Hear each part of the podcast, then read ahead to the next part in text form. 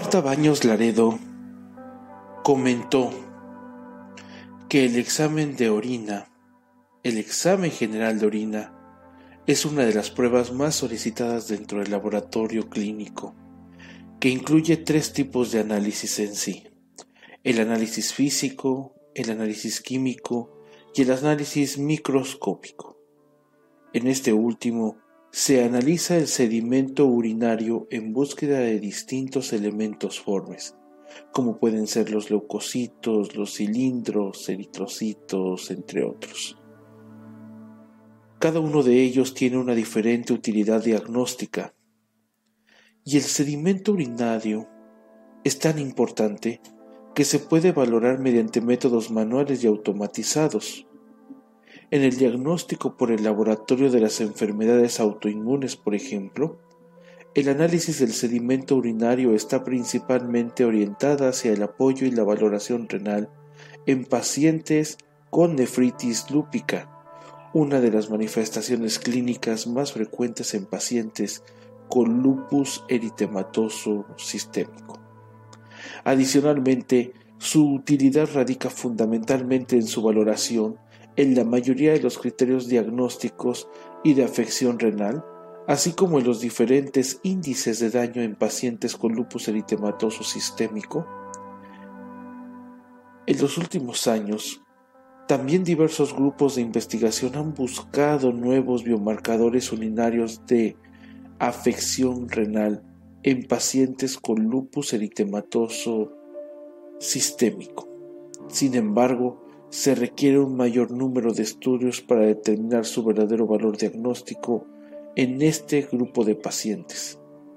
Por lo tanto, antes de que podamos profundizar en nuevos biomarcadores urinarios, el examen general de orina continúa siendo uno de los análisis que cobra cada vez mayor importancia. ¿Qué tal colega? ¿Cómo estás? El día de hoy vamos a hablar de un tema que resulta bastante importante para lo que es la formación que tienes como profesional del laboratorio. Y hoy quiero dirigirme a ti no solamente desde el enfoque de cómo podemos hacer un análisis, en este caso orientado hacia una de las muestras que pareciera ser que cada día cobra mayor relevancia para hacer diagnósticos de diferentes padecimientos, porque va relacionada con mucha de esta información que puede proporcionar el organismo al momento de hacer una excreción de ciertos analitos. El día de hoy no me voy a enfocar en eso, sino me voy a enfocar en la importancia de la estandarización de la observación en el sedimento urinario. Ese es el tema que te traigo el día de hoy y tiene como objetivo lograr la homogeneización en los informes del laboratorio, dado que se ha logrado estandarizar los procedimientos para la lectura del sedimento urinario de forma manual. Mire usted, colega, continuamente hemos estado notando que muchos de los profesionales del campo del laboratorio clínico, de la medicina del laboratorio como tal, eh, ya tienen en cierta medida estandarizado su proceso para poder realizar un examen general de orina. Sin embargo, cada laboratorio, dependiendo de la bibliografía, de la fuente eh, que ocupen, ¿verdad?, para poder realizar em, el estudio, pues puede tener cierto, ciertos pasos, ciertos procesos que le van a permitir analizar la muestra de orina muy puntualmente o tal vez de manera superficial. ¿De qué depende? Primero, como decía, de la fuente y en segundo lugar, me parece que de la expertise del microscopista a través precisamente de lo que es la observación al microscopio, ¿verdad? De esta experiencia que puede traer para poder hacer esta identificación de los diferentes elementos formes, pero también tiene un impacto directo sobre la competencia que tenga este profesional para poder identificar diferentes factores que se pudieran encontrar dentro del examen general de orina y en este caso en particular de el sedimento urinario. Entonces, toma en consideración este detalle que estoy comentando porque lo que vamos a tratar de buscar aquí en este curso es que tú puedas identificar muy puntualmente cuáles son aquellos rasgos finos que debes de considerar para poder homogenizar, homologar, ¿verdad? Estandarizar esos pasos que tú has seleccionado y que puedas cada vez acercarte a un diagnóstico que pueda contribuir con mayor rigor a lo que es un diagnóstico médico, un seguimiento de algún padecimiento, entre otras cosas. ¿Qué es lo que vamos a abordar el día de hoy? Pues vamos a ver a grandes rasgos una pequeña introducción de lo que es la orina, el análisis de la orina, vamos a ver un tema que tiene que ver con la calidad de los análisis urinarios. No me voy a enfocar en este caso en aseguramiento de la calidad, sino te voy a dar algunos detalles, insisto, que son de manera fina para que puedas considerar. Profundizaremos en el sedimento urinario desde el aspecto de su observación eh, al microscopio por medio de la realización manual. No es el objeto que yo te eh, informe acerca de, la observación del sedimento urinario a nivel automatizada, me parece que esa tendrá que ser otra otra cátedra, si me lo permites decir así. Después te voy a formular una propuesta de estandarización, veremos algunas imágenes en general, concluiremos y te estaré mostrando una bibliografía que, que ocupe. Bien, pues la orina, como vemos en esto, en esta lámina es una disolución en un medio acuoso de una gran variedad de solutos que incluso en individuos sanos también presenta elementos no solubles en suspensión. Estos son denominados elementos formes, constituidos por células resultantes del recambio de los epitelios del aparato urinario y de las células hematopoyéticas, en este caso de los leucocitos, de los eritrocitos, ¿verdad? Entre otros.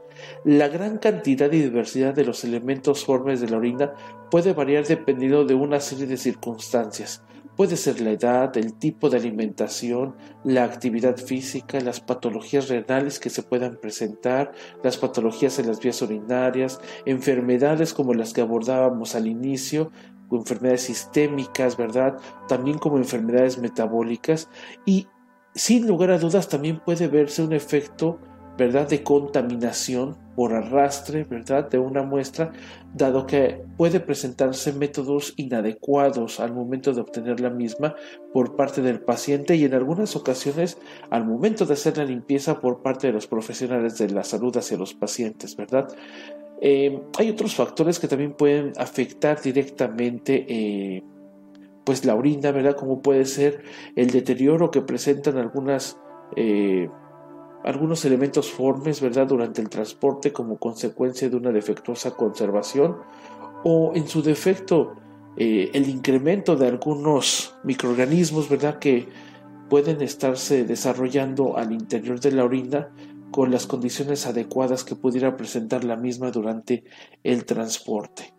Y bueno, aquí es importante considerar que el examen general de orina de manera sistemática ayuda al diagnóstico de enfermedades como la cistitis, las infecciones del tracto urinario, las lesiones a nivel de riñón, entre otros que se pudieran presentar.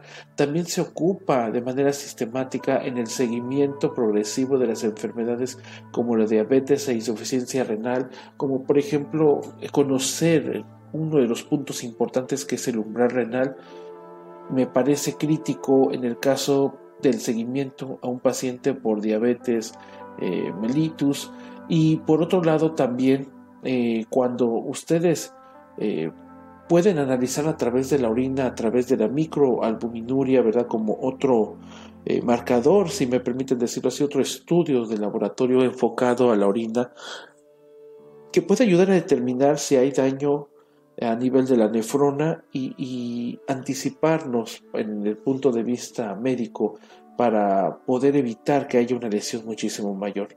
También hay un seguimiento, ayuda al seguimiento de patologías como la litiasis, el cribado de poblaciones con enfermedades congénitas o hereditarias, o finalmente búsqueda de analitos que identifican otros estados de salud, ¿verdad? O en su defecto, alguna condición que puede estar cursando el, cuerpo humano, como lo es eh, el estudio de la fracción beta de la hormona gonadotrofina crónica, para ayudarnos precisamente a identificar eh, el grado en que una mujer, de acuerdo a la concentración que tiene, determinar cuál es el tiempo que pudiera tener de embarazo como un pronóstico, junto con otro estudio que algunos médicos utilizan de manera muy recurrente, ¿verdad?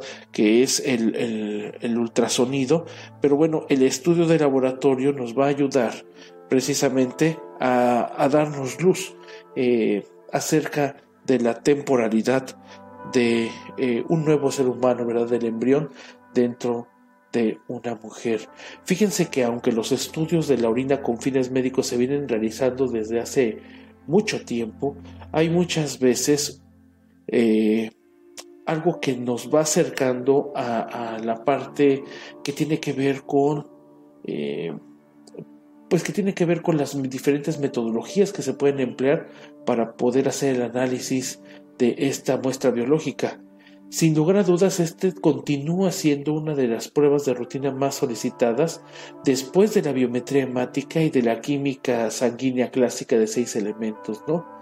Pues eh, junto con estos dos que acabo de presidir en nombramiento, pues nos ayudan precisamente a eh, establecer diagnósticos de manera general, anticiparnos a cualquier problemática que pudiera presentar el paciente eh, y con esto el médico pudiera iniciar con un seguimiento más profundo, ¿verdad? Acerca de, de buscar otro tipo de estudios que le ayuden precisamente a descartar o asegurar algún, algún padecimiento.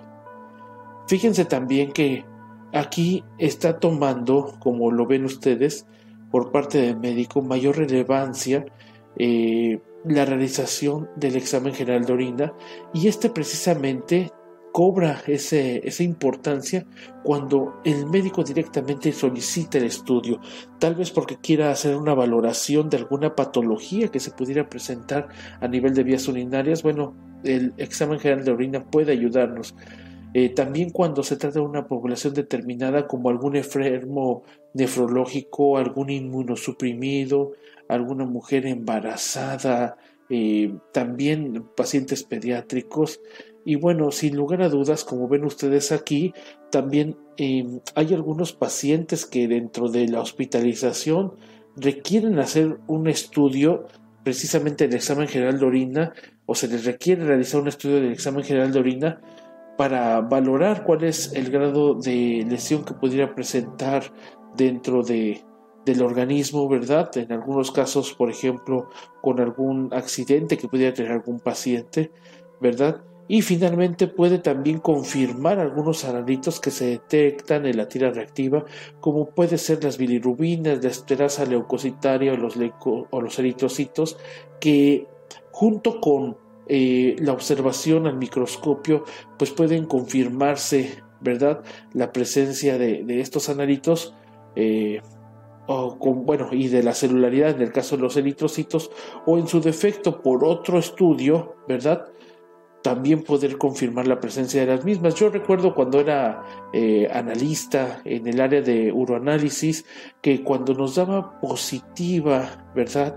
La concentración en la tira reactiva de la bilirrubina, teníamos un reactivo de reemplazo, ¿verdad? Confirmatorio de una marca eh, como es Bayer y se llamaba Ictotest, me parece que la marca era Bayer, pero el reactivo lo recuerdo perfectamente, era Ictotest, era una pastillita donde usted ponía en un cojinete eh, la pastilla y después ponía unas gotas sobre la pastilla de acuerdo a una metodología como lo señalaba el instructivo de trabajo del, del reactivo, ponía usted unas gotas encima de la pastilla y se veía como en contorno, en, contorno a, alrededor de la pastilla sobre, sobre el cojinete se veía cómo se formaba un halo de oxidación de color eh, café oscuro, a veces tendía negro dependiendo de la intensidad de, la presencia de la bilirrubina. Y esto era un indicativo precisamente de que el paciente tenía bilirrubinas en la orina. Nos ayudaba muchísimo porque no profundizábamos en, lo que era la observación al microscopio en el sentido de una búsqueda intencionada de cristales de bilirrubina. A veces los pacientes por alguna situación no eh, podemos observarles en su muestra la presencia de cristales de bilirrubina, pero el reactivo que teníamos nos ayudaba muchísimo a establecer la confirmación de este analito dentro de la orina. Entonces aquí, eh, aquí es muy importante que nosotros dentro de seguimiento que le damos al examen general de orina, pues podemos apoyarnos de otras metodologías para confirmar precisamente la presencia de algún analito que se pueda presentar dentro de, de de la propia muestra biológica, en este caso de la orina.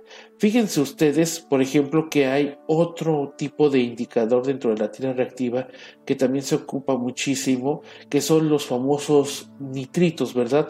La conversión por parte de la presencia de la nitrato reductasa dentro de algunas bacterias, en este caso del género Enterobacteria, donde pueden convertir o eh, reducir ¿verdad? los nitratos a nitritos y el signo de que esto esté presente significa directamente la presencia de, este, de esta familia dentro de lo que es eh, la, la, presencia de bacterias del género eh, enterobacteria. Y, y esto nos puede llevar a explorar aún más la posibilidad de que haya alguna infección de tipo de tipo bacteriano, ¿verdad? Eh, asociada principalmente a la zona anatómica en la cual se está presentando. Pero quiero, además de esto, de esta información, traerte algún criterio que, de acuerdo al CAP, en, eh, en, una referencia consultada en el año 2010, nos pone de manifiesto qué es lo que ocurre, ¿verdad?, dentro de lo que pudiéramos nosotros considerar como aquellos criterios que afectan directamente el reporte de un examen general de orina. Y te traigo aquí a colación el porcentaje de acuerdo a, un tamizaje que se realizó a un volumen considerable de muestras, donde resalta principalmente lo que tú estás viendo en pantalla, ¿verdad?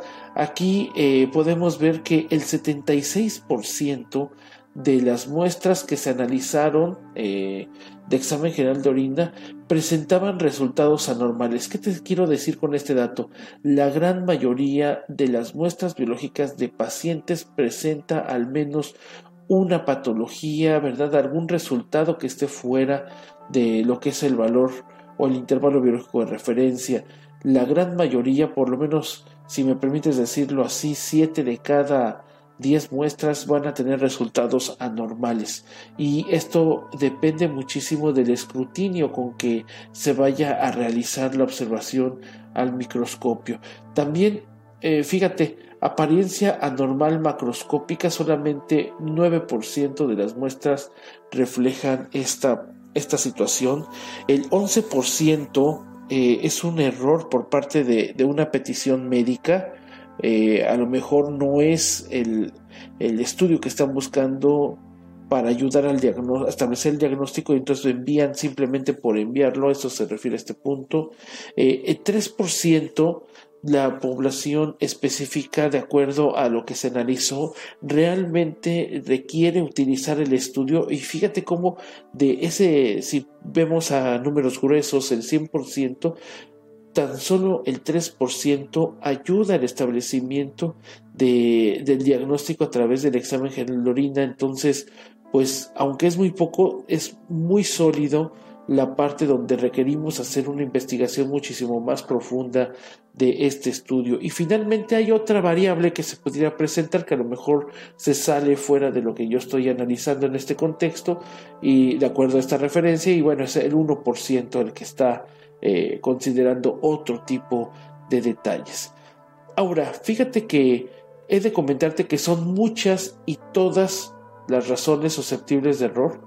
de las diferentes etapas que se presentan al momento de realizar un análisis de orina, desde la prescripción por parte del médico como lo acabamos de observar, hasta la entrega de los resultados que a lo mejor pueden ser adecuadamente integrados, eh, valorados también por parte del médico y, y bueno, también déjame decirte que eh, validados en, cierta medida por parte de los profesionales del laboratorio clínico previo a la liberación del resultado.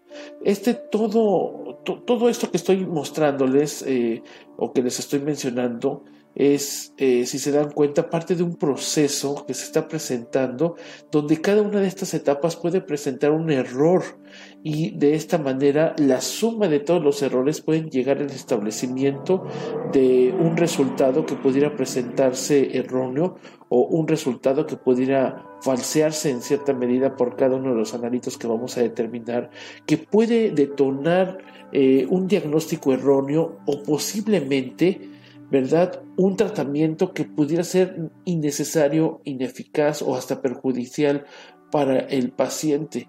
Entonces, eh, he de comentarte que muchos laboratorios clínicos ah, en la actualidad consideran eh, a esta muestra biológica como poco valorada, ¿verdad? Fíjate que de acuerdo al hilo en, eh, en esta referencia que te traigo, Lilo en 2009 estimó que esta muestra biológica presenta más del 50% de las incidencias preanalíticas, siendo la más habitual la falta de la muestra. A veces el volumen de la muestra no es el suficiente y esto entonces impide en cierta medida que se pueda, eh, que se pueda realizar una adecuada eh, un adecuado análisis y por lo tanto una adecuada observación al microscopio del sedimento. Con esto que, comenta el hilo, ¿verdad? Se suman dos etapas que son consideradas de suma importancia dentro del proceso del análisis de la orina. Uno tiene que ver con la preparación del paciente, ¿verdad?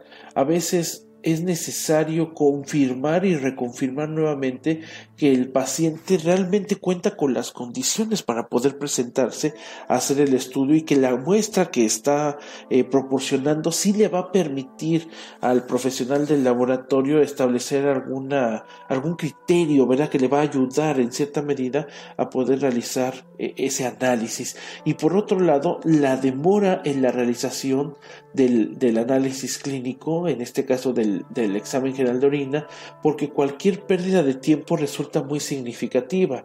Nosotros conocemos eh, que ya cada vez es más sólido este término de que mucha bibliografía hace referencia, en el caso del uroanálisis, a que dentro de un margen de dos horas se tiene que procesar una muestra y dentro de este margen de dos horas debe de estar considerada desde la toma de la muestra hasta eh, lo que es la lectura de la, del sedimento urinario. Dentro de ese periodo de tiempo se tiene que establecer la, eh, el análisis del examen general de orina.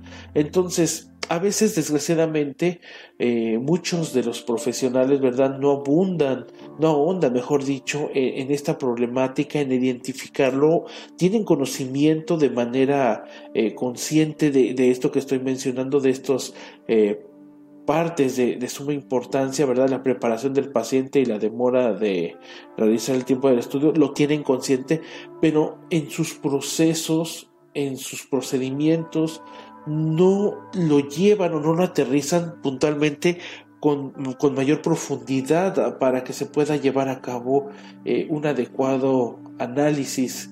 Eh, y, y, poder eh, anticipadamente conocer cuál es el impacto que tiene y, llevarlo al terreno de, la interpretación del diagnóstico que se puede establecer en la lectura del sedimento urinario, por ejemplo, que es nuestro tema, o en el análisis que puede hacer en la tira reactiva. Entonces, si te das cuenta, son elementos importantes que debemos de considerar, ¿verdad? Estos, estos errores preanalíticos que se encuentran relacionados con la obtención de la muestra pueden representar eh, un impacto mayor e importante al momento en que un profesional del laboratorio clínico, un responsable del área pueda hacer la lectura eh, o, la visualización, ¿verdad?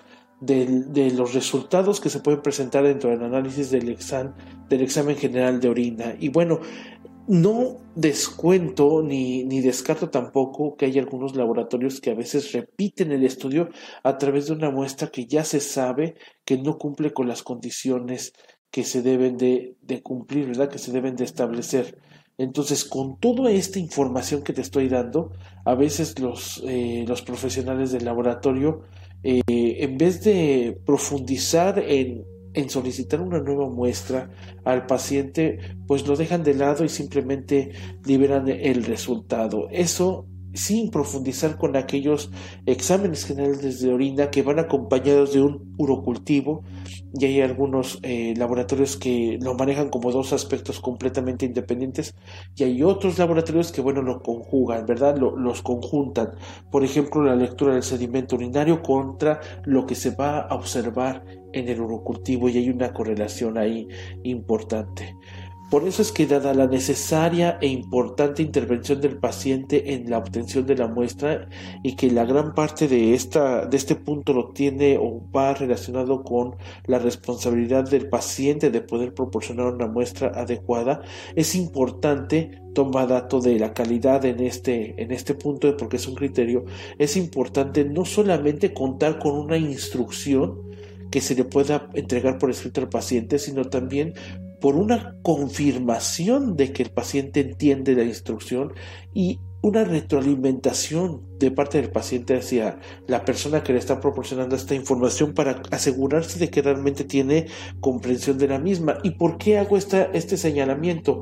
A lo mejor ustedes me podrán decir, bueno, ese es el deber ser, pero en la práctica muchos pacientes no se prestan a que se les pueda explicar eso. A veces vienen con la rapidez de dame el papelito, yo lo leo en mi casa y, te creo que pueda existir esa problemática, pero es desde nuestro punto de vista ético, es necesario que el profesional del laboratorio clínico o la persona responsable para poder llevar a cabo esta explicación de lo que es el estudio, pues sí tenga presente eh, que, que, que, debe de ser consciente al paciente de lo que va a entregar como muestra porque de ello depende una correcta emisión de resultado del análisis que se vaya a generar al momento de la observación. Y bueno, también es importante establecer criterios para realizar la limpieza previa, la recogida de la muestra, ¿verdad? A través de diferentes técnicas como la más convencional que es el chorro medio.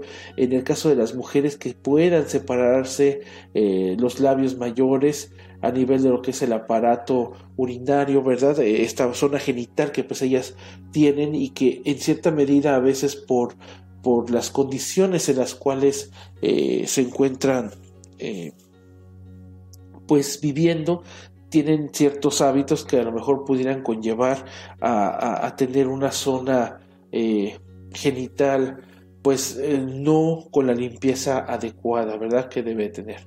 Entonces, tomar en consideración esto, pues no solamente resulta crítico para nosotros como profesionales del laboratorio, sino también lo hacemos extensivo al paciente y me parece que es una de las pruebas de laboratorio con una de las muestras de laboratorio, bueno, de muestras biológicas del paciente que se entregan al laboratorio, donde la gran mayoría de la responsabilidad recae en el paciente, entonces nosotros debemos de asegurarnos de ello.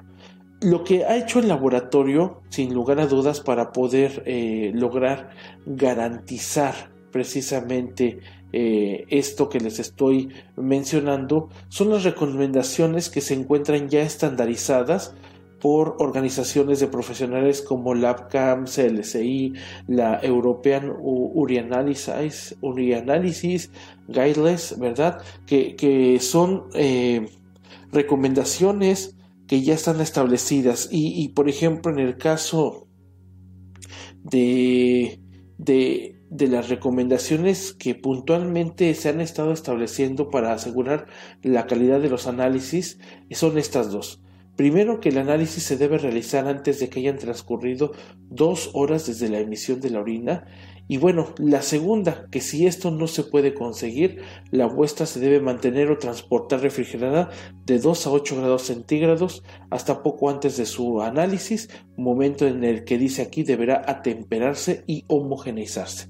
Entonces, si te das cuenta, eh, estos dos son los, son los dos criterios de calidad básicos para que se pueda eh, asegurar que la la realización del examen general de orina realmente va a tener la característica que le va a ayudar, ¿verdad? Para que se pueda llevar a cabo eh, un adecuado abordaje por parte del profesional del laboratorio clínico hacia el estudio que vamos a realizar pero el enorme volumen de muestras recibidas a veces diariamente en los diferentes laboratorios dificulta el cumplimiento de estas recomendaciones. Entonces tal vez eh, dentro de lo que es tu seguimiento a, un criterio de calidad para la muestra biológica que estoy mencionando, pues a lo mejor está que ocupes un material que tenga un preservador, ¿verdad? Un conservador eh, para que pueda mantener viables la, celularidad en cierta medida y que impida con ello eh, la replicación de ciertas bacterias dentro de el transporte de las mismas muestras, ¿verdad?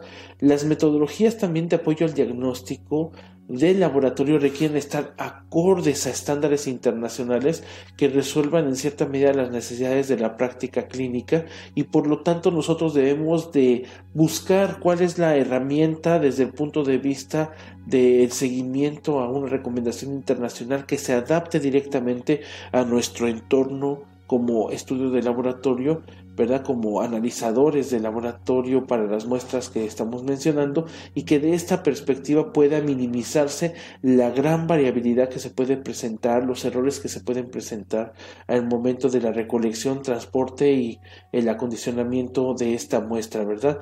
Esto obviamente una vez que se va controlando pues va teniendo gran impacto en lo que es la observación al microscopio, la correlación entre los diferentes exámenes que se están presentando que forman parte del examen general de orina y por lo tanto va a garantizar, ¿verdad?, que haya una mejor reproducibilidad de los resultados obtenidos independientemente de la condición en la que la muestra pudiera ser presentada. Entonces, eh, aquí eh, hay que considerar esta parte para que ustedes puedan eh, tomar una mejor decisión al respecto. Ahora bien, ¿cuáles son los puntos clave de la estandarización en la parte preanalítica? Bueno, para el análisis del examen general de orina, ¿verdad? Para esta prueba, los puntos claves son el uso de un método correcto para la preparación del paciente y para la recolección y manejo de la muestra, como lo he estado mencionando. Aquí la única herramienta que podemos tener es lo que decía, no tener por escrito las indicaciones, hacerlo lo más claro posible, eh, a veces hay, hay, laboratorios que lo hacen un poco más ilustrativo, hay algunos otros laboratorios y eso usted lo tendrá que valorar que consideran que es un poco grotesco hacer un, esbozo, un esquema de cómo se debe hacer la limpieza, eso se lo dejo más bien a su criterio, pero la idea es que sea eh, muy claro lo que se va a dar como instrucción. Y por otro lado que las instrucciones se den precisamente por profesionales o por personas que ya tienen plena capacitación en lo que son las condiciones de, de la muestra de orina y cómo se debe de abordar así como como de los criterios finos que estamos mencionando ahorita para que si hay alguna duda por parte del paciente pues los pueda resolver adecuadamente, ¿no? Por otro lado está el adecuado transporte y conservación de las muestras, importantísimo, usted debe de buscar una, una bibliografía eh, que hable acerca de la estandarización de, este, de estos dos elementos que estoy mencionando aquí para que tenga certeza de que durante el trayecto la integridad de la muestra se va a mantener. Por otro lado, el empleo de un procedimiento estandarizado para la identificación de las muestras. Obviamente necesitamos confirmar que la muestra realmente representa al paciente y pareciera esto un absurdo, colega, pero déjame decirte que a veces no están bien cerradas las muestras si ocupan una etiqueta o si tiene una etiqueta eh, que está, se encuentra escrita a mano, ¿verdad? Eh, o si tiene una etiqueta con código de barras, a veces el que se impregne por fuera eh, la etiqueta o se desprende o se borra la letra y eso impide realmente tener una rastreabilidad de la muestra hacia el paciente y por lo tanto ya desde ahí estamos teniendo algún posible problema, ¿no? Por otro lado, dice aquí contar con instrucciones de recolección en un lenguaje claro, sin ambigüedades, de fácil entendimiento, como lo pude abordar en el primer punto, y finalmente la revisión de las características que va a tener eh, la muestra, ¿verdad? Por parte del personal flebotomista previo a que se reciba. Eh, ¿a, qué me refiero con este último punto? Necesitamos que los flebotomistas o las personas, los profesionales que hagan la toma o la recepción de la muestra tengan claro qué es lo que le van a revisar a la muestra, desde el contenedor que van a presentar hasta ¿verdad? Las características macroscópicas que se puedan valorar. Si yo estoy viendo que hay eh, eh, una, una, materia eh, amorfa grande que se encuentra suspendida en la muestra de orina, es obvio que debo de llamar a uno de los profesionales dentro del laboratorio clínico y preguntarle qué es lo que estamos observando, ¿no?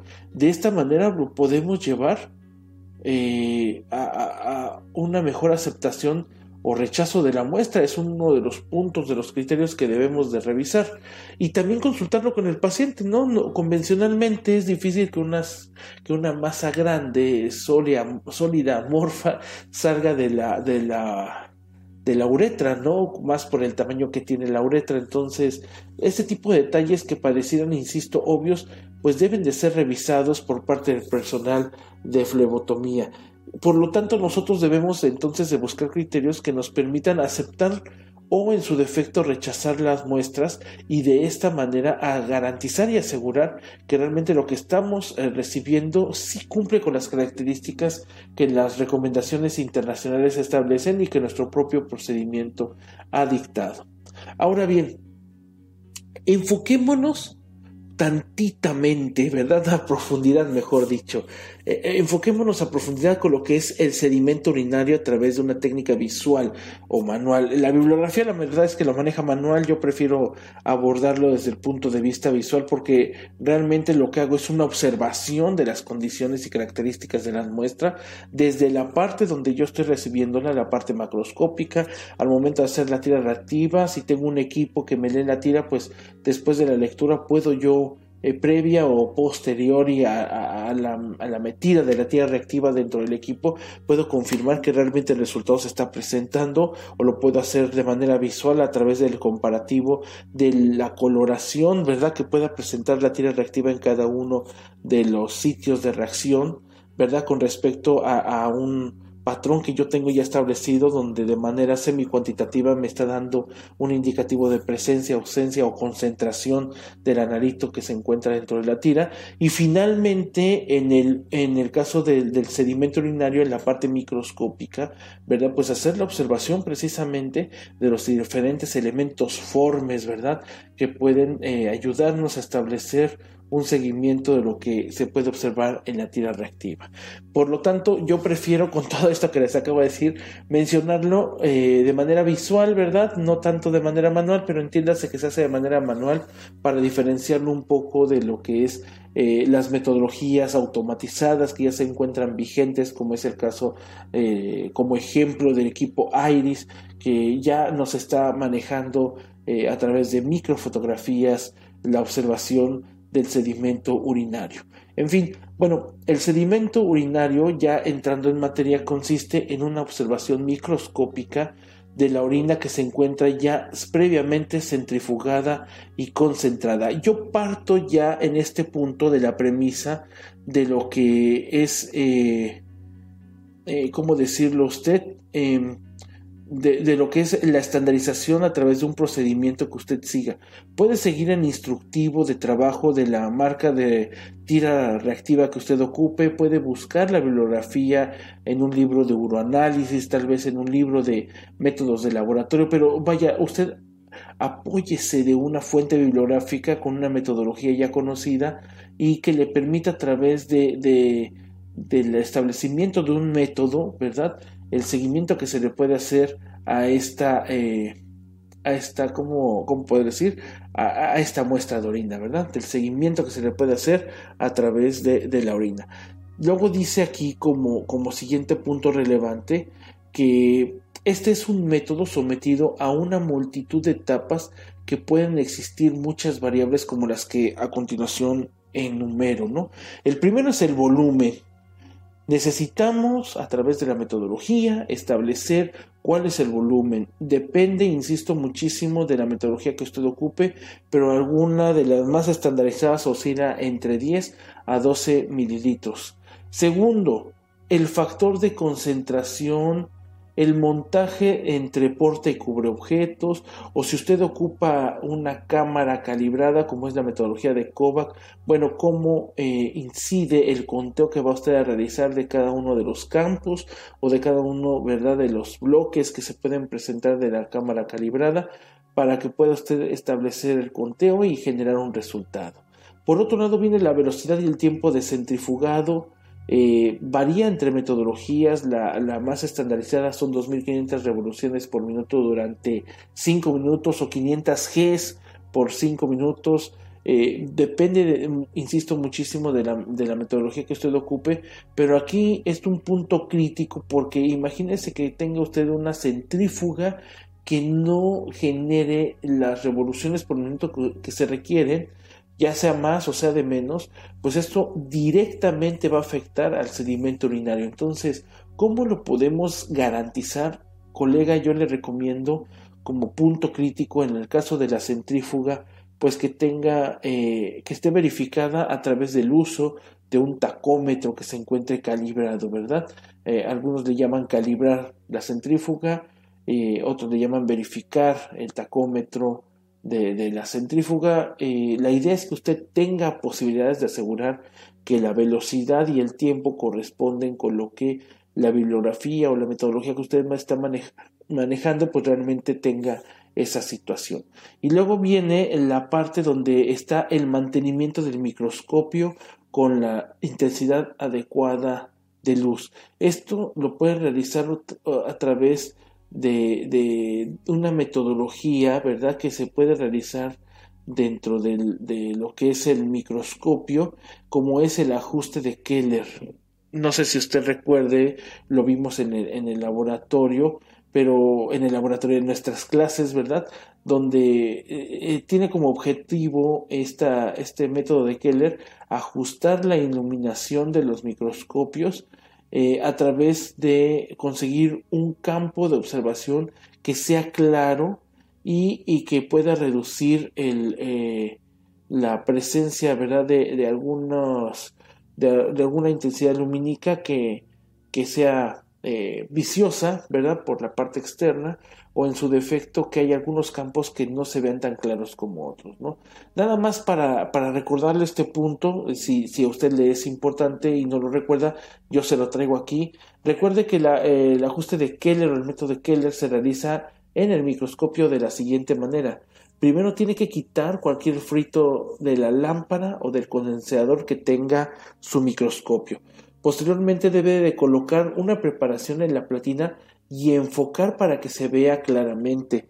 Después de hacer esta actividad, lo que tiene que hacer es cerrar por completo el diafragma del, campo, tiene que mover el condensador de arriba hacia abajo hasta que se vean nítidamente los lados del polígono que forma el diafragma del iris y posteriormente habrá que centrar también el, condensador y una vez que esté centrado con los tornillos pues apretarlos, afrir el diagrama del campo justo hasta que aparezcan los lados del polígono, coloca posteriormente los filtros y esto le va a generar una mejor visualización eh, del microscopio. Entonces, bueno, tome, tome en consideración esta, esta eh, estos pasos que se siguen para eh, realizar el ajuste de Keller. También es importante y hay que tomarlo muy en cuenta. Eh, uno de los puntos importantes tiene que ver con las diferentes colorantes que se van a utilizar para observar el sedimento urinario y difieren, difieren muchísimo los expertos al respecto, porque algunos lo aterrizan desde la perspectiva de lo que es la experiencia, otros lo aterrizan desde la perspectiva de la fineza con que se va a hacer la observación del sedimento urinario. Yo esta parte soy de la, de la escuela de la fineza, ¿verdad? con que se va a realizar la observación del sedimento urinario. Y aquí te dejo en pantalla las diferentes eh, colorantes que se pueden utilizar dependiendo del tipo de estructura que pretendamos nosotros buscar y, la estructura, insisto, va relacionada directamente con lo que eh, logramos visualizar macroscópica y por, la, por el examen químico que presenta eh, el examen general de orina, ¿verdad? Al momento de aplicarlo a las muestras de orina. Por ejemplo, te dejo aquí esta, ¿no? Células sospechosas de malignidad. Ocupamos la tinción con el papanicolao, con el azul de toluidina, que a lo mejor va a poder eh, poner de manifiesto esta, esta celularidad maligna que se pueda eh, presentar por afinidad al colorante, ¿verdad? O por ejemplo, la presencia de almidón y de grándulos amiláceos con el uso del el lugol, que puede ser otro punto importante. En el caso de las grasas, el Sudán 3 es uno de los, de los puntos que, que usted puede utilizar y que sin lugar a dudas le van a permitir hacer una adecuada visualización ¿verdad? De, de lo que es eh, esta estructura que se puede presentar. Y bueno, no dejamos de lado el GRAM en el caso de identificación de bacterias y de levaduras que también son elementos muy importantes. Ahora, con todo lo anteriormente expuesto, si te das cuenta, hemos estado abordando los diferentes criterios para lograr una homogenización eh, de lo que es el sedimento urinario y cómo poder observarlo. Esto va a tener un impacto directamente en los informes del laboratorio, por lo que yo te pongo a consideración los siguientes elementos para que tú puedas decidir qué es lo que vas a, a, poder considerar antes precisamente de la realización del examen general de orina. Y, y para mí es muy importante porque eh, a veces lo comentamos, pero a veces pasa también de lado, ¿no?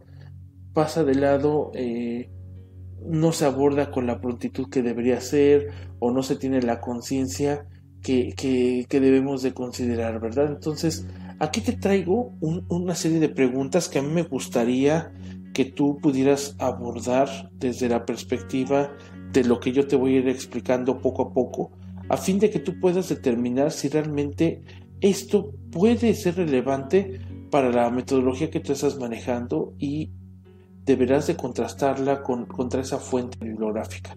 Pero bueno, de forma general, de forma general, te pongo de manifiesto este primer punto álgido a considerar. El tipo de muestra, ¿verdad? Primera o segunda orina de la mañana o dos horas de retención. Esa sería como que la primera gran pregunta, ¿no?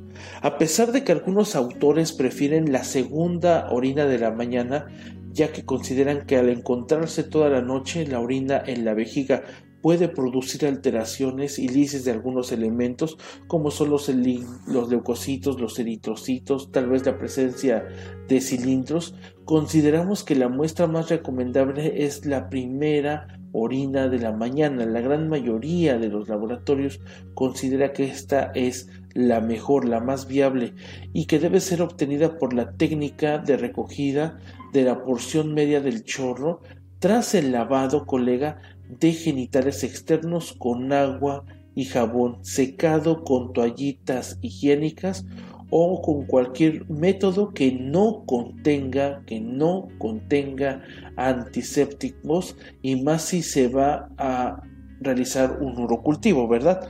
Eh, lo recomienda eh, varias, varias eh, asociaciones, ¿verdad? Varios grupos de expertos, lo que te, te, estoy diciendo, y bueno, lo puedes ver en las diferentes guías sobre el abordaje del análisis eh, urinario, ¿verdad? En este caso del examen general de orina. También hay que considerar que al haber estado varias horas en la vejiga es más concentrada la orina y por lo tanto los elementos químicos que se encuentran dentro de la misma, como es el caso de los nitritos, y que puede presentar elevados recuentos de bacteria, ofreciendo en cierta medida un mayor eh, rendimiento diagnóstico, por ejemplo, en las, en las infecciones del tracto urinario. Cuando te pongo entonces aquí si la primera o la segunda orina de la mañana, eh, ya te contesté que la preferencia es la primera, pero la pregunta expresa de dos horas de retención, lo que nosotros buscamos es precisamente lograr este efecto, aunque en algunas ocasiones este, este criterio lo vamos a dejar a responsabilidad del médico porque hay algunos pacientes que tienen una infección ya demasiado aguda y, y a veces la retención de dos horas es imposible.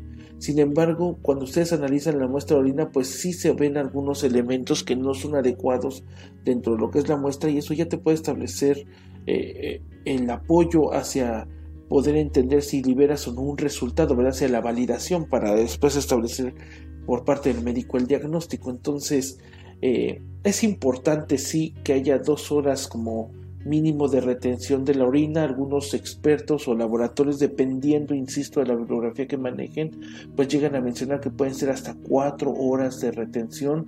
Si el paciente lo permite adelante, podemos realizarlo. La idea es que sea una muestra de calidad. Si no se puede obtener una muestra de calidad bajo esta premisa, sí vale la pena que en el informe de resultados que se entrega al paciente se haga referencia de que es una orina aleatoria.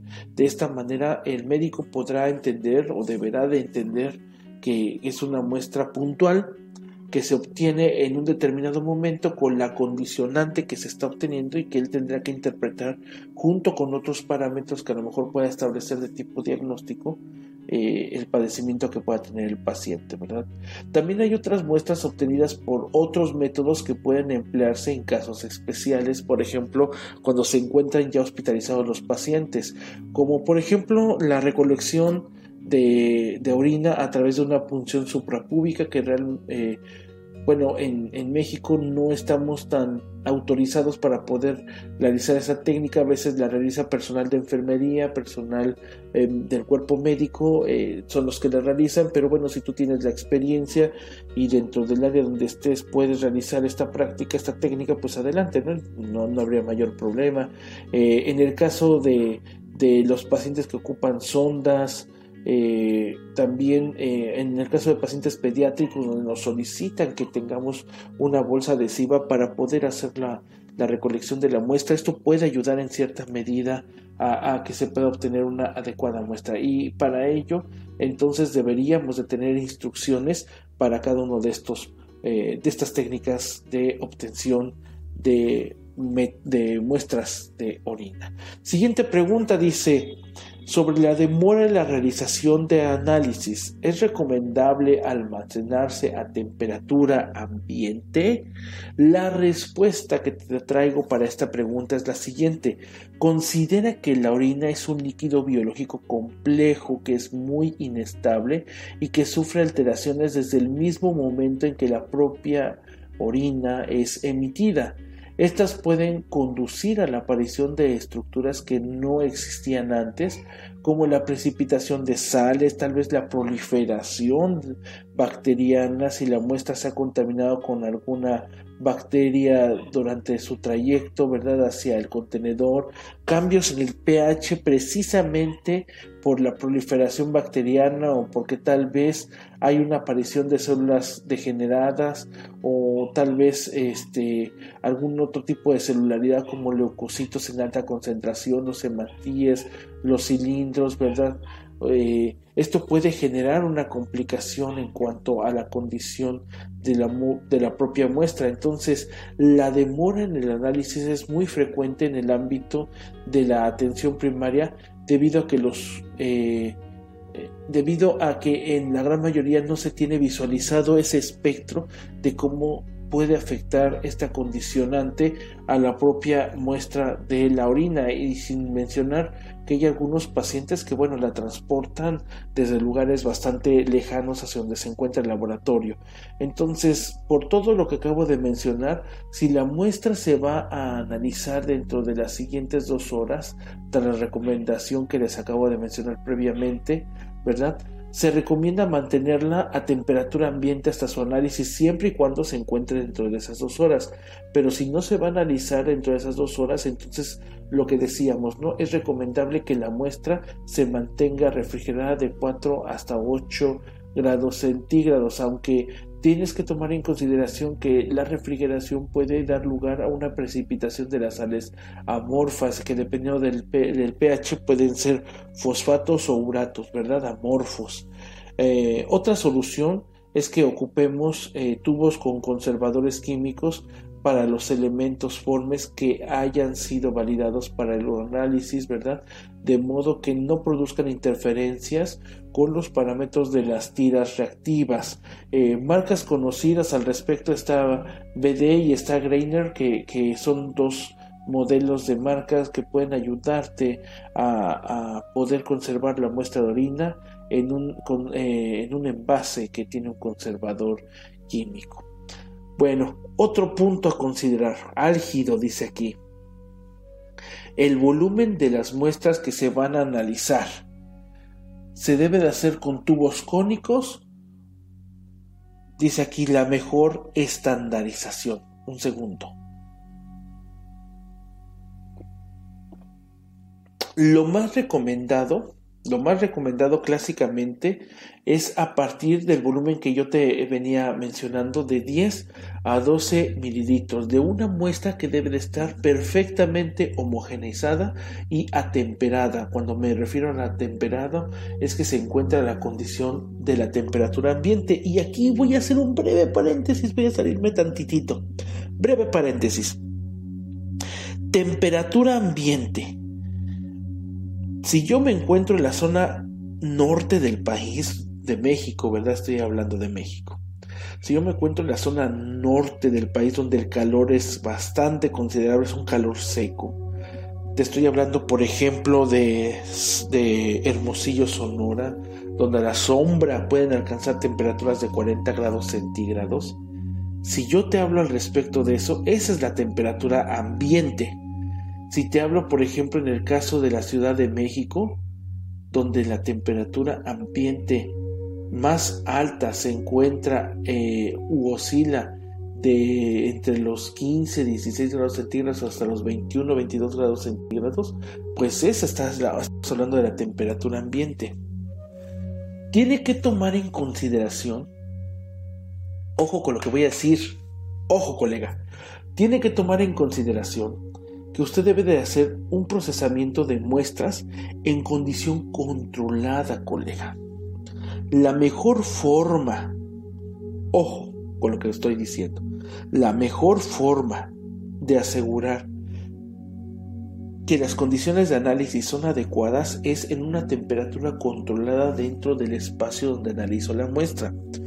Por lo regular, los equipos que se ocupan, ¿verdad? Los instrumentos que se ocupan para hacer los estudios el fabricante recomienda cierto rango de temperatura en el cual se garantiza que el equipo va a funcionar adecuadamente bien.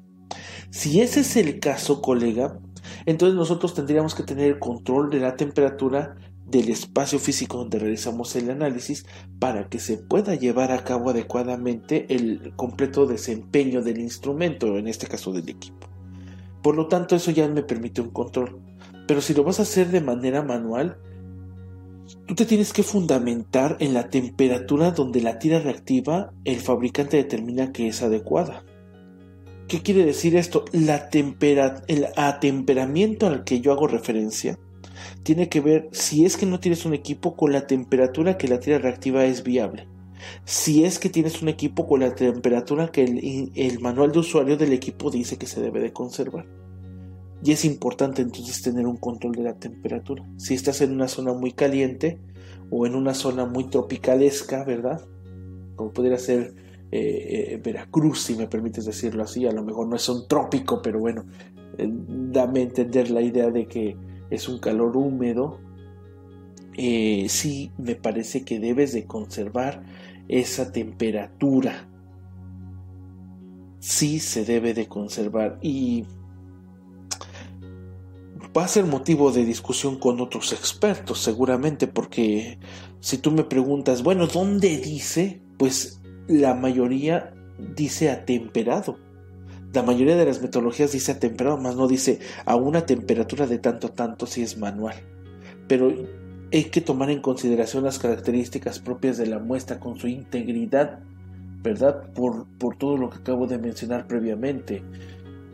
Entonces, sí es necesario temperarla a una condición de temperatura bajo control. En los últimos años se han implementado tubos que contienen vacío y que se llenan a veces de entre 7 a 9 milímetros Aquí es importante considerar el volumen entonces con el que yo arranco a hacer el estudio. Pero esto no es tan importante como asegurarse del factor que debemos de considerar después de la centrifugación y posterior a la decantación del sobrenadante. Tienes que tomar en consideración esto que estoy mencionando y más en aquellas metodologías donde se ocupa una cámara para poder hacer la observación al microscopio. Porque al final de cuentas el volumen representa una porción, es, es per se, el volumen que se encuentra en el tubo es per se una alícuota de la muestra del paciente que contenía un volumen considerable de, de líquido. Entonces, fíjate cómo de la alícuota que hago referencia todavía se hace una alícuota mucho menor, ¿no? Cuando yo decanto, eh, el, sobrenadante, resuspendo con el volumen que me quede, ¿verdad? Puedo usar esta técnica de resuspensión o puedo agarrar la técnica que el, maestro eh, Vicente de María, ¿verdad? Campos Yotegui, un saludo al maestro Vicente de María Campos Yotegui, eh, establece a través de, una recomendación que hizo un Biorat, donde dice que hay que extraer del sobrenadante, eh, me parece que son 30 microlitros, 50 microlitros, según su técnica, decantar por completo y luego con ese sobrenadante que yo tomé, eh, de suspender el, sedimento, como buscando la estandarización de ese volumen final que, bueno, me parece que, se establece desde una metodología, salvo lo que él, en algún momento podría considerar y comentar, me parece que es una metodología que se ha estado llevando a cabo por prueba y error. Pero bueno, ya él la estandarizó, puede ser esa la forma, eso es muy importante. Ahora, fíjate que en pacientes pediátricos, en pacientes oligoanúricos, o insuficientes renales, el volumen de la muestra puede ser menor. Entonces, en este caso, a la hora de elaborar el informe de resultados, debe de considerarse el volumen de la muestra de orina con la cual yo parto a hacer el estudio. ¿En qué casos? En pacientes pediátricos, oligoanúricos o insuficientes renales. En esos casos es importante considerar o reportar el volumen de orina de partida. En el caso de pacientes que puedan presentar insuficiencia renal terminal, donde la diuresis está muy disminuida, se debe tener en cuenta que la orina estará más concentrada y los valores de la normalidad cambiarán de acuerdo a la diuresis. Estos valores se establecerán comparándola contra una diuresis estándar de aproximadamente 1500 mililitros. Y bueno, e, este dato es muy importante porque debemos de considerar que muchos de los pacientes que le dan un seguimiento desde la perspectiva de, nefrología, pues es un dato que, debe de considerarse. Ahora, la pregunta de los tubos cónicos es la mejor estandarización. Eh, desde mi experiencia que te puedo transmitir en este curso, para mí el tubo cónico es una muy buena opción y te permite estandarizar el volumen de la muestra que vas a ocupar. Me, parece que es uno de los, de los mecanismos que te puede ayudar a estandarizar esta parte para que, para que tú lo puedas eh, considerar. ¿verdad? Pero bueno, si tienes una metodología diferente a la que te estoy proponiendo, tú mientras tengas la fuente bibliográfica puedes hacer uso de la misma. Siguiente, siguiente importantísima, también álgida. Tubos de la centrífuga, dice aquí la pregunta, ¿pueden ser los mismos tubos primarios? Aquí déjame decirte que sí, y es lo más recomendable. Han de ser de, han de utilizarse como monouso, y como te comentaba, puede ser de entre una capacidad de 7 a 12 mililitros, que es el volumen eh, que se ha estandarizado para eh, realizar el examen general de orina. Aquí toma en consideración que los tubos deben de ser preferentemente de plástico inerte y transparente.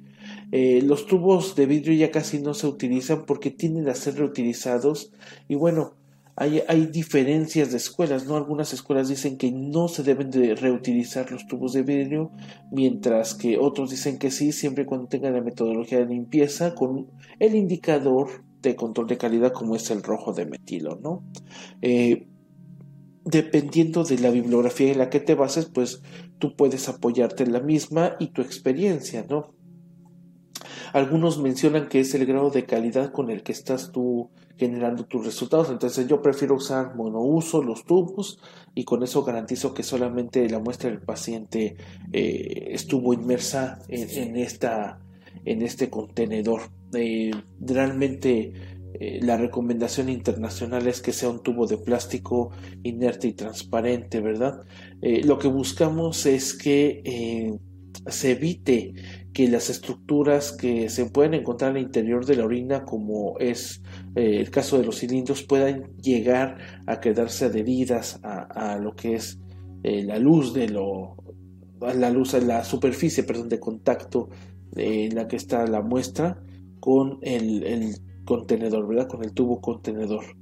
Ah, también es importante eh, la forma del tubo yo te hacía referencia en este caso de que si es un tubo primario con, con forma, eh, eh, con un tubo, con un fondo cónico, pues va a permitir una mejor separación entre el sedimento y el sobrenadante que una de fondo cóncavo, ¿no?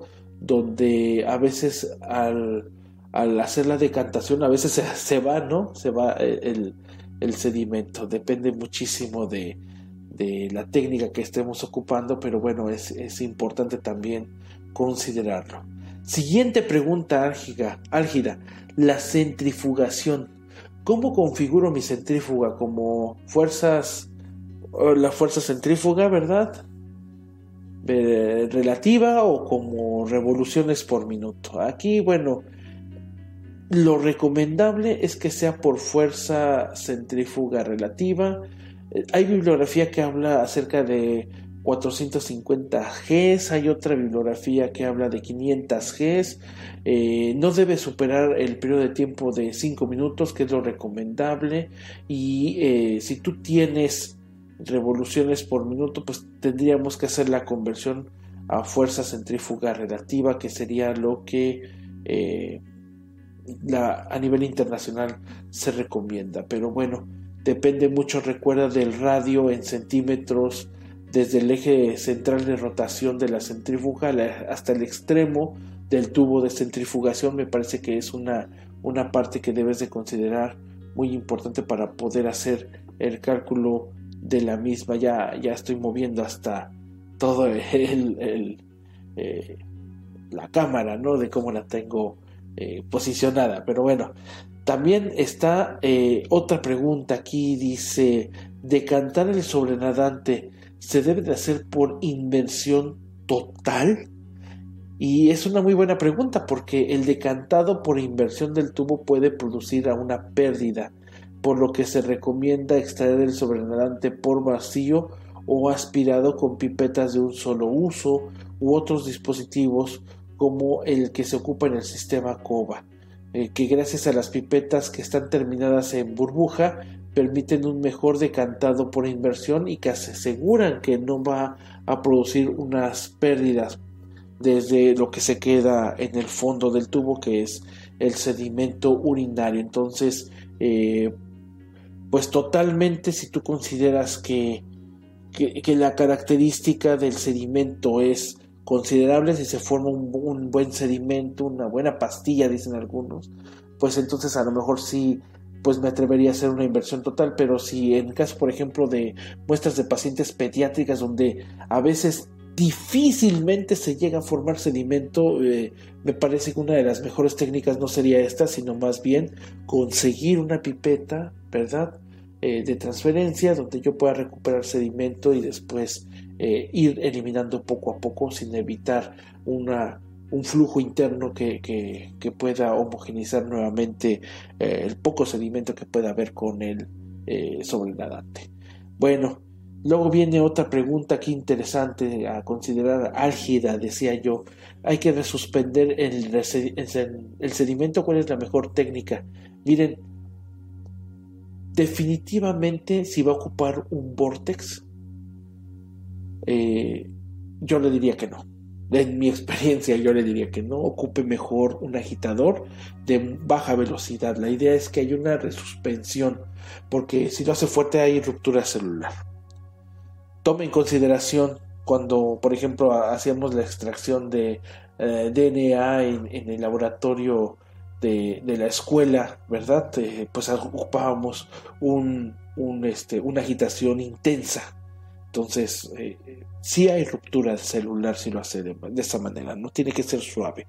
Lo recomendable, lo que yo le recomiendo es que se haga una agitación con, los dedos, ¿verdad? Que se haga una agitación con los dedos de manera suave pero eh, sólida que permita que se vea cómo se va eh, homogenizando el sedimento con el sobrenadante.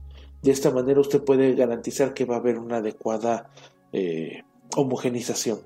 No exagere, tampoco se vaya a los extremos de suavidad, trate de ser consistente en, este movimiento para que se pueda al momento de observar el microscopio realmente pues ver una distribución de celularidad si es que se encuentra presente porque a veces se forman grumos leucocitarios o grumos celulares verdad eh, eh, que, pueden a lo mejor dar la interpretación de otro tipo de, eh, de patología que se pueda presentar no Viene la siguiente pregunta. ¿El volumen del sedimento a examinar en el microscopio debe ser una gota?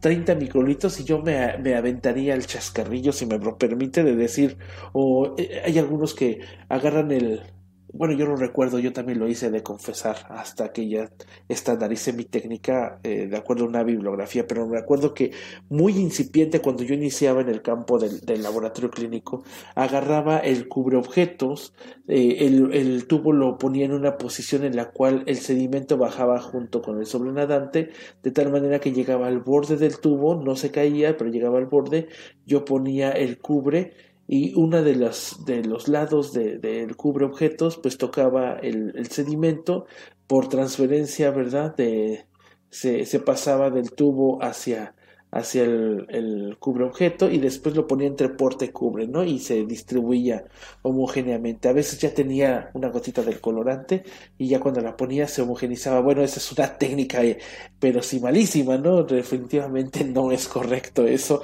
pero bueno, te lo traigo como colación porque eh, eh, al, momento de que se estandariza la, la, técnica, pues me doy cuenta de que eso realmente es un error. Entonces, fíjate que va a depender muchísimo en esta pregunta que estoy poniendo aquí, va a depender muchísimo del soporte que vayamos a utilizar en el microscopio. El examen, por ejemplo, que se realiza del sedimento entre porte y cubreobjetos no es un método recomendable ya actualmente, pues existen cubreobjetos en distintos formatos y además en distinto peso. Por lo tanto, la cantidad de sedimento que se pueda contener entre porte y cubre pues va a variar dependiendo del peso, ¿verdad?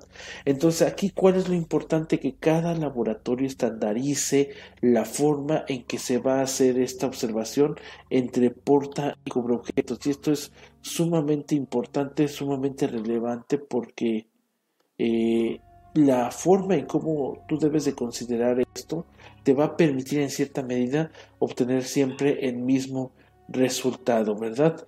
Y eh, va, va, apóyate muchísimo en la recomendación que hace referencia a tu, tu fuente bibliográfica. Yo ¿qué te recomendaría? La técnica que aborda eh, el maestro Campos Yotegui, ¿verdad? Eh, Vicente de María Campos Yotegui, donde son 30 microlitos, 30 microlitos lo que lo ocupa para, de volumen para, pues, homogenizar el sedimento. esta técnica la puedes ocupar o la puedes buscar en Bioradia, es una técnica estandarizada para el análisis de la orina. Pero también existe, ¿verdad? Hay, alguna formulación que, puedes también eh, considerar de cálculo, eh, tomando en consideración, por ejemplo, el sistema CUBA, que para mí este, eh, sería el método de elección, independientemente si es el conteo de células por mililitro o, si haces el, conteo de células presentes en, por campo, el COBA en cierta medida te estandariza el volumen porque ya está determinado el espacio en el cual se va a meter la muestra orina. Entonces, eh, si puedes y no lo estás haciendo y si lo estás haciendo, felicidades, ¿no? Pero si no lo estás haciendo y puedes hacer el cambio al sistema COBA, eh, me parece que es una de las mejores técnicas ya actualmente que se pueden utilizar para estandarizar la observación del sedimento urinario. Y finalmente dice aquí la pregunta última, este punto álgido. La lectura del número de campos y estilo de lectura se debe hacer en forma de greca. Eh, sí. Nosotros debemos de buscar, eh, debemos de buscar muy puntualmente que la forma en cómo se va a realizar la lectura sea igual para todas las muestras. La greca te permite, esta metodología de la greca te va a permitir abarcar mayor número de campos y la distribución que presenta la celularidad con respecto al peso que tiene. Eh, si lo haces entre porta y cubre, el porta sobre el cubre objeto. Si lo haces por coba, ¿verdad? Esa distribución que pueda presentarte. Aunque si lo haces por el sistema coba ya es contar eh, la cuadrícula, ¿verdad? que, se presenta en cada uno de los bloques que están dentro del mismo sistema. Entonces sí es lo más recomendable la greca. También dice aquí elementos, formas a identificar en el sedimento. Tiene que ser todo, todo lo tenemos que identificar. Sí. Y, también aquí déjame decirte algo. Hay escuela. Hay alguna escuela que dice, no, dependiendo del sedimento, del examen eh, químico, es lo que tú debes de, de buscar, ¿no? Si ya sabes que, por ejemplo, hay nitritos positivo, pues busca bacterias, ¿no? Mm, no me gusta ese criterio. Yo pienso que en una observación del sedimento urinario se tiene que, reportar e identificar todo lo que se observa, eh, porque a lo mejor lo que para nosotros pareciera algo obvio, como por ejemplo la presencia de cilindruria o de cristaluria, a lo mejor para el médico ese dato es importante. Entonces, realmente el que va a hacer la interpretación de los datos en función de lo que nosotros estemos observando, pues va a ser el médico. Desde esa perspectiva, todo tendría que hacerse. Y luego aquí viene otra pregunta importante, eh, como álgida, ¿verdad? Que coloco, ¿la expresión de los resultados se debe realizar en promedio o en rango? Y, aquí te quiero decir que siempre que sea posible es preferible expresar los recuerdos como un promedio y no como rango, y mejor por unidad de volumen que por campo microscópico. Hoy en día está casi universalmente aceptado expresar los resultados por campo a 40x ¿verdad? Para leucocitos, para eritrocitos, para cristales y en el caso, ah bueno, y también eh, para células epiteliales, ¿no? Pero si hablamos de cilindros, de células renales, es mejor hacer el reporte a 10x, ya que son muy escasos, pero considere que hay que expresar los resultados por unidad de volumen, ¿verdad? Sobre todo eh, en aquellos casos donde se hace una investigación minuciosa de algún caso en particular de alguna patología que se llegue a presentar. Eh, tome en consideración esto que le estoy eh, eh, mencionando. Y, y, también otro punto importante que debe de considerar, el término escaso, alguno o abundante se sigue utilizando para células escamosas y para los cristales, ¿verdad? También para las bacterias se ocupa.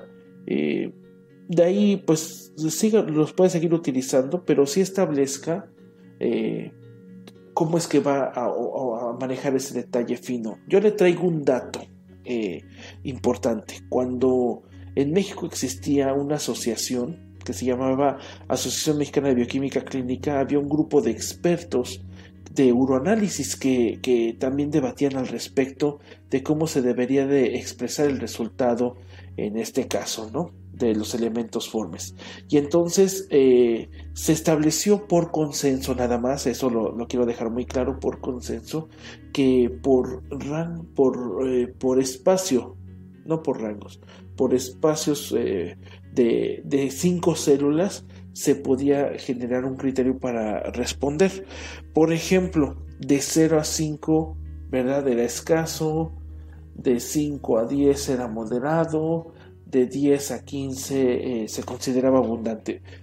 Eh, es un criterio arbitrario, pero al final es un criterio que te permite a través de la observación de campo establecer si hay escasez, moderación o abundancia de algunos elementos formes.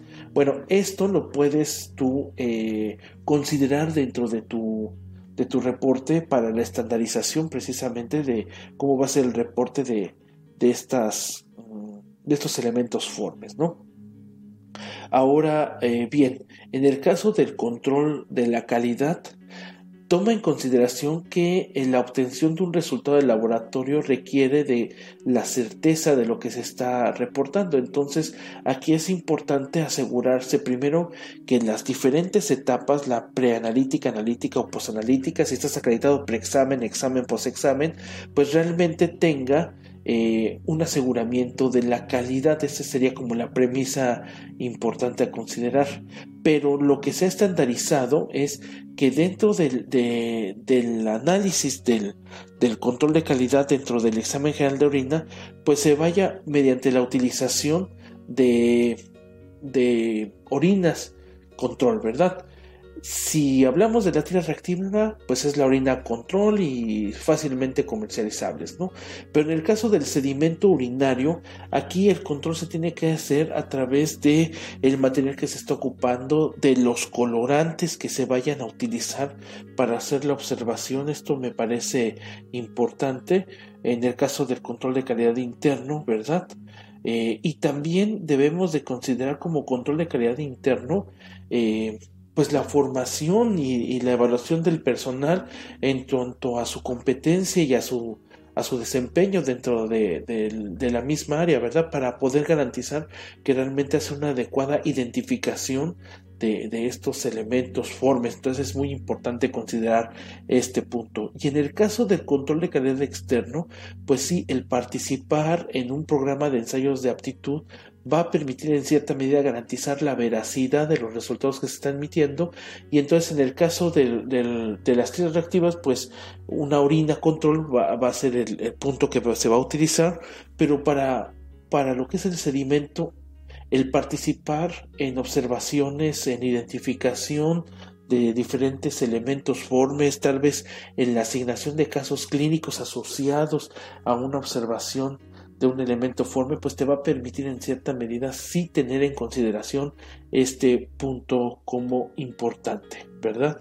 Entonces eh, también es, es bueno considerar este detalle en el caso del control de calidad externa. Ahora bien, fíjate que aquí te pongo como referencia el ejemplo de estandarización del sedimento urinario con porta y cubre objetos, ¿verdad? Tú debes de partir de este punto. La orina que yo voy a utilizar para lectura son 10 mililitros de un volumen de, que voy a utilizar de esta orina de alícuota de 30 microlitros y le voy a hacer una observación con el objetivo de 40x. Eh, te pongo aquí de, de, ejemplo el modelo de Fast Read fabricado por iCore Diagnostics. Eh, donde, por ejemplo, considera el volumen de la cámara, el tamaño de la cuadrícula, ¿verdad? y el volumen del cuadro que se presenta en dicha cuadrícula. Entonces, a través de considerar las diferentes diluciones que se pueden presentar utilizando estos volúmenes, puedes llegar a establecer cuál es el volumen que se va a ocupar para poder llevar a cabo la realización de lo que es la estandarización del sedimento urinario. Y, me parece también es sumamente importante que lo consideres porque eh, sí vale la pena, sí vale la pena que tú puedas realmente identificar algunos de los puntos que, van a ser álgidos para, para lo que es la estandarización del conteo de las células que, estamos viendo en pantalla, pero que bueno, eh, tienes que eh, alinearte a lo que se dice o, utilizas dentro de tu observación al, microscopio para lo que está referido a la técnica que ocupes y, de esta manera poder completar eh, una homogenización no solamente de una muestra en particular, sino de un conjunto de muestras que como encargado del área vas a estar visualizando. Y bueno, ya para eh, finalizar, te muestro aquí en pantalla algunas imágenes que son claves de la observación de, lo que se puede apreciar en un sedimento urinario, ¿no? Por ejemplo, las células de epitelio transicional, que si puedes darte cuenta la imagen de la izquierda con respecto a la derecha es el mismo tipo de célula, pero a veces la conformación es distinta, tendremos que estar observando detalles eh, finos porque este tipo de epitelio es eh, distribuido ampliamente en el aparato urinario, eh, tapiza desde los cálices renales hasta la vejiga y la uretra anterior y presenta varias capas superpuestas de las células que, que se pueden visualizar. Entonces es muy importante esto que, que te menciono porque vale la pena establecer también un criterio de celularidad de las características que se presentan, como por ejemplo observar el nucleolo, la cromatina, el tamaño del núcleo, ¿verdad? la distribución de lo que es el citoplasma con respecto a la relación núcleo-citoplasma, entre otras cosas, como también, por ejemplo, la, la forma, si son redondas en forma de corazón, si son piriformes, ¿verdad? Si se encuentran en forma de raqueta, como es la que podemos observar del lado izquierdo, así viendo la pantalla. Y, y, esto es importante porque también tenemos que considerar las medidas que presentan este tipo de células, ¿verdad? Para poder hacer su identificación.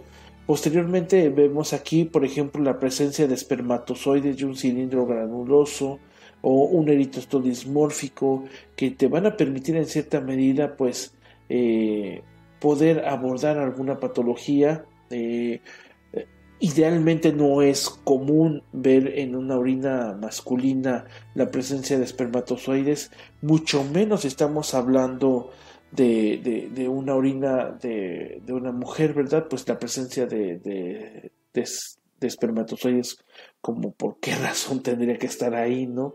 Entonces eso ya te está dando eh, otra intencionalidad al momento de reportarlo, ¿no?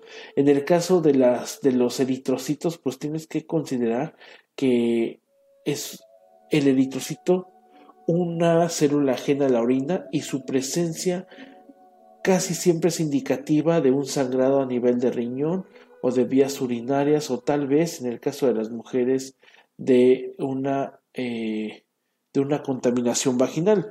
La presencia de los eh, eritrocitos en la orina puede ser un signo primario incluso muy alarmante de enfermedad como son las orinas rojas por hematuria intensa pero que muchas veces puede ser un hallazgo casual tras un examen rutinario de orina y entonces esto va acompañado precisamente del abordaje preanalítico que se le hace al paciente. ¿Verdad? Esto es, eh, tiene que considerarse importante porque a veces, insisto, la presencia de la sangre en la orina puede deberse a un sangrado glomerular o a un sangrado postglomerular. Y, y el laboratorio en este punto juega un papel primordial y fundamental en el diagnóstico eh, diferencial del origen del sangrado, acelerando el proceso diagnóstico y contribuyendo pues a mejorar la estrategia que va a abordar el médico para tratar a este tipo de pacientes. En el caso de los eh, eritrocitos dismórficos, como es el que vemos en pantalla, eh, pues aquí la característica de dismorfia es porque no se presenta en su forma normal como disco bicóncavo y proviene de la sangre que circula en el glomérulo que consigue atravesarlo hasta llegar a la orina sufriendo múltiples agresiones mecánicas, físicas y a veces hasta químicas, ¿no? Entonces, ¿qué es lo que está pasando cuando observamos un eritrocito dismórfico? Pues que en primer lugar estamos viendo la barrera que atravesó eh, la barrera de filtración glomerular y esto es un indicativo de que se encuentra dañada. Eh, recordemos que la barrera está constituida por tres capas, ¿verdad? Que en su conjunto forman una especie de estrecho de tamiz y en condiciones normales pues no deja pasar este tipo de celularidad. Entonces aquí ya puede este, empezar a abordarse algún problema desde esa perspectiva. Ahora, este eritrocito ya se encuentra bastante deteriorado o deformado por el paso que ha tenido y la circulación que ha sufrido, eh, pues sufre también modificaciones en la tensión interna, en la, en la membrana, ¿verdad? Tal vez el cambio de pH permite, mejor dicho, no impide, permite que haya una modificación en su conformación y desde esa perspectiva pues puede verse eh, afectado, ¿no? Eh, también puede presentar alguna gemación o ampolla este eritrocito dismórfico y si es el caso entonces eh, hay que ver si no está multilobulado, si presenta una forma de anillo y actualmente se sabe que hay cuatro formas puramente glomerulares, las demás formas eh, anormales de los eritrocitos se han podido reproducir eh, en el laboratorio, pero ya se presentan a través de una modificación física o química que ya está buscando alterar directamente la formación del eritrocito, ¿verdad? Entonces aquí ah, es muy importante identificar que si hay una una presencia de un eritrocito dismórfico puede ser causado por una glomerulonefritis primaria, por una glomerulonefritis secundaria, como es el caso de una vasculitis, y finalmente por una enfermedad que, podría ser la enfermedad de Fabry, el síndrome de uña rótula, el síndrome de Alport, que, pueden estar provocando precisamente esta eh, presencia de eritrocitos dismórficos, ¿no? A considerar también aquí importante. La presencia de leucocitos con actividad lisosómica, los famosos piocitos, eh, distinguirlos de lo que son otro tipo de células como, como son eh, la presencia de algunos eh, de algunos trofozoitos que, que, a lo mejor por contaminación cruzada pueden estar ahí, tal vez este Aquí es muy importante distinguirlos de los eritrocitos normales, ¿verdad? Esto eh, está identificando principalmente que hay una eh, infección aguda y, hay una migración de los leucocitos hacia esta zona para poder atacar esta infección. Entonces aquí es eh, muy importante considerarlos, ¿verdad? dentro de lo que es la, la observación al microscopio. Vemos también eh, abundantes cilindros yalinos en, en, una observación de un microscopio de contraste de fases, eh, como decía la recomendación anteriormente, en un objetivo de 10x. Aquí los cilindros yalinos eh, son importantes, bueno, identificarlos porque eh, no presentan inclusiones ni adherencias superficiales a otros elementos o partículas, está asociado a una proteinuria muy baja y cuando la proteinuria, hablando de este punto, es mayor, pues los cilindros pueden tener un significado patológico que se ha encontrado en todo tipo de patologías nefróticas, incluso aquellas que son de origen infeccioso, entonces es muy importante su reporte de las mismas. Eh, aquí vemos, por ejemplo, un cilindro llanino del lado izquierdo, un cilindro granuloso del lado derecho. Que, ¿Cuál es la diferencia? La inclusión, precisamente la adherencia de este, algunos minerales como son los de fosfatos, de algunas células que también eh, se pueden de, degradar, ¿verdad? Que se pueden romper y entonces lo que contiene la célula pues empieza a, a, conglomerar y entonces empezamos a ver la conformación de estos cilindros granulosos que por cierto refractan al momento de observar el movimiento del micrómetro. Eh, eh, este perdón, del micrométrico, del tornillo micrométrico. Y, y, esto es muy importante porque cuando se presenta en esto, también puede aparecer en enfermedades nefrológicas y que se tienen que considerar su reporte. Vemos también aquí la presencia de los bacilos, ¿verdad? De las bacterias. Eh, un segundo. vemos la presencia de las bacterias eh, aquí por, por, la técnica de Gram, la tinción de Gram, eh, se hace más evidente la presencia de bacterias y bueno, ustedes saben que hay bacterias que son, eh, ¿cómo decirlo?, que son parte de la microbiota normal del, del tracto urinario, de la zona urinaria al momento de, de hacer la expulsión porque la orina al interior se encuentra estéril, pero bueno, eh, aquí lo importante es como lo vemos en pantalla, se observan pequeñas partículas alargadas o puntiformes que a veces no son distinguibles en un campo brillante, pero ya cuando ocupamos un microscopio de contraste de, de fases eh, o, que hacemos una tinción como lo estamos viendo ahorita por Gram, pues pueden ser visualmente visibles. Entonces, aquí hay que tomar en consideración importantísimo el término bacteriuria significativa y eh, tomemos en consideración que este término está, está atribuible a que se, se, refiere a que el mínimo número de bacterias se, que se deben de considerar para la existencia de una infección eh, pueden puede presentarse eh, pues para que se pueda llevar a cabo esta este criterio, ¿verdad? De, establecimiento de, infección. Eh, va muy asociado esta bacteriuria significativa con lo que actualmente siguen vigente, que son los criterios de CAS. Eh, los criterios de CAS se establecieron en 1956, imagínense ustedes, donde eh, hablaba de los valores de las unidades formadoras de colonias por mililitro, que son indicativos de infección urinaria. Entonces, si usted tiene menos de 10.000 unidades formadoras de colonias, debe de considerar que la bacteriuria no es significativa y por lo tanto el resultado debe reportarse como negativo. Dudoso si está entre 10.000 y 100.000 y si es por arriba de 100.000 se debe de considerar como positivo. Ahora, eh, estos criterios de CAS, decía ya, son obsoletos. Eh, algunos lo van relacionando estos criterios con la presencia de leucocitos, eh, como sucede en la tuberculosis o en la pielonefritis, entonces pues ahí cobran mayor relevancia, pero ya hay un nuevo concepto de bacteriuria significativa que va más enfocada a la, a la modalidad clínica, considere este detalle. Entonces, puede ser que un paciente sea sintomático o no, y debe, eh, puede tener más de 100.000 unidades formadoras de colonia en la orina, por mililitro de orina, ¿verdad?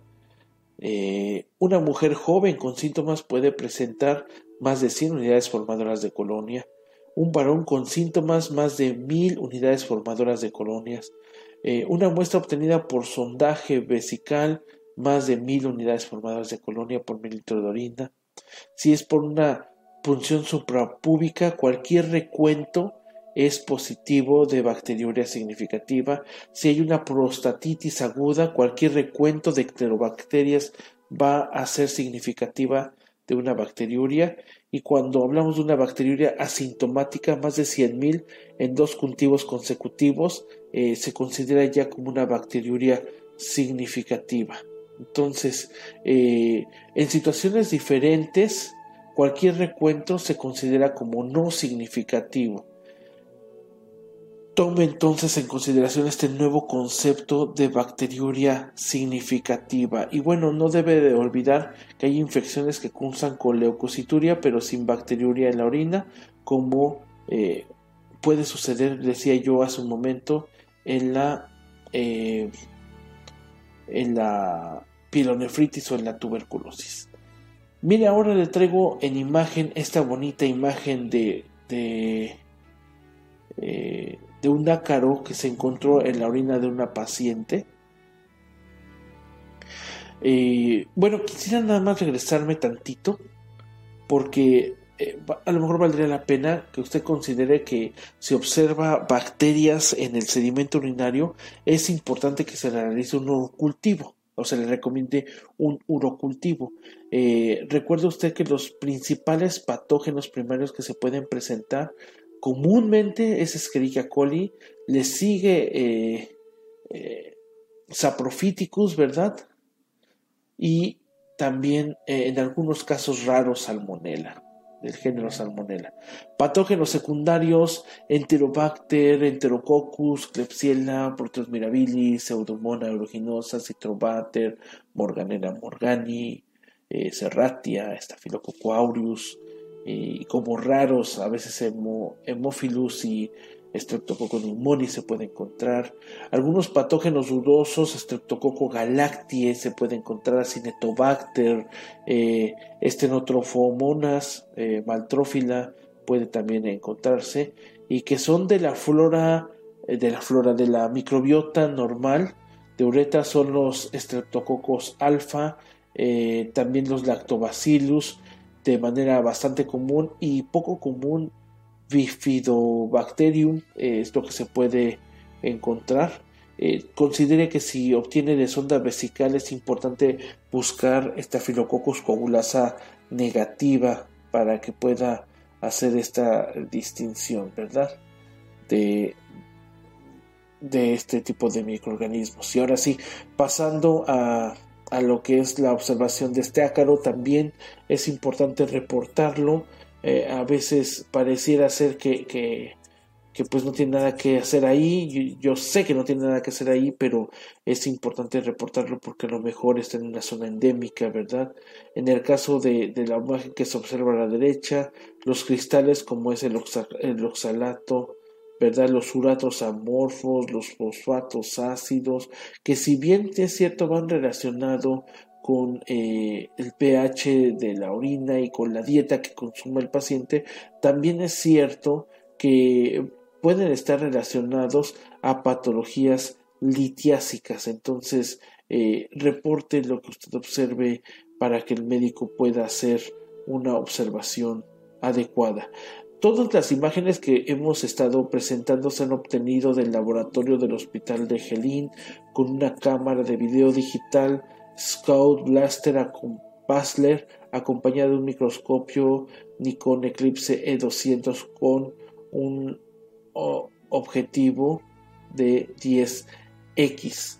Eh, es importante para mí decirlo también para que usted lo tome en consideración. Y bueno, eh, me ha apoyado principalmente de lo referido eh, en el estudio de los elementos formes de orina que habla de la estandarización del sedimento urinario de Juan Ángel Jiménez García y Guadalupe Ruiz Martí, para que usted lo, tenga muy presente y, bueno, si gusta que yo le, le facilite esta bibliografía, con todo gusto se la puedo presentar.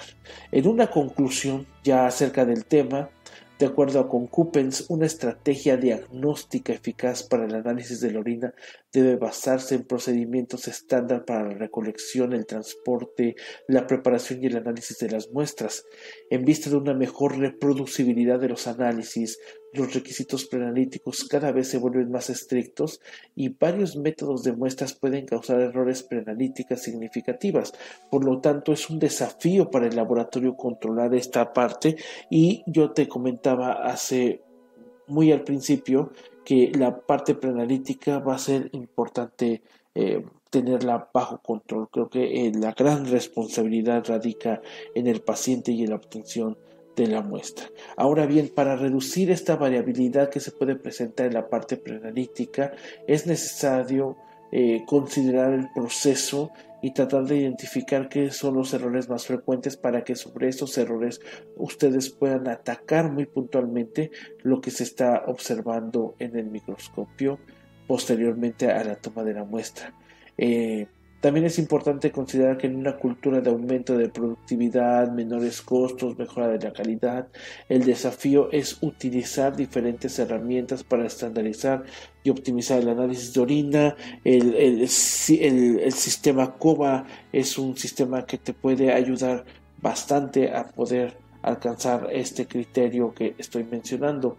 Y a pesar de los avances en el rendimiento de los sistemas analíticos, la fase preanalítica sigue siendo una de las menos estudiadas y eh, la que más variaciones está generando. Entonces, mucho de lo que de lo que nosotros estamos revisando del, sedimento urinario, si no está perfectamente con, no, no perfectamente, si no está debidamente identificado y controlado en la parte preanalítica, pues difícilmente lo vamos a visualizar en la parte analítica, ¿verdad?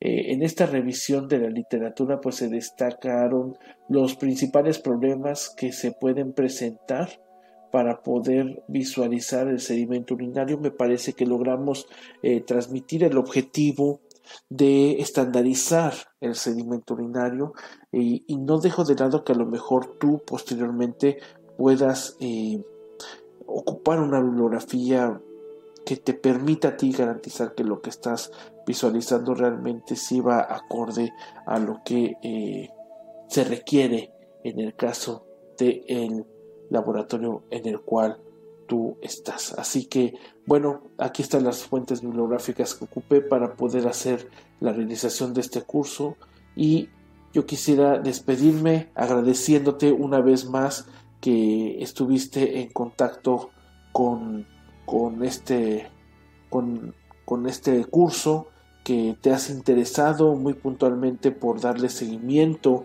a, a, lo que es tu formación y recuerda que muy pronto estaremos con otro tema para que puedas eh, adquirir conocimiento eh, de manera muy puntual. Comentarte también que eh, si no logras escuchar adecuadamente bien por alguna situación este video, este video curso que te estoy ofreciendo, pues también me puedes localizar en, en Spotify a través de la cuenta del Mono Podcast en corto by Irving Alvarado, donde esta misma eh, presentación que te hago aquí de manera visual la puedes ahora de manera eh, auditiva, ¿verdad? A través de, un audio eh, reproducir. Así que te agradezco muchísimo por estar nuevamente aquí con, con nosotros. Nos vemos posteriormente en un nuevo tema que habremos de dar. Hasta la vista y bye bye.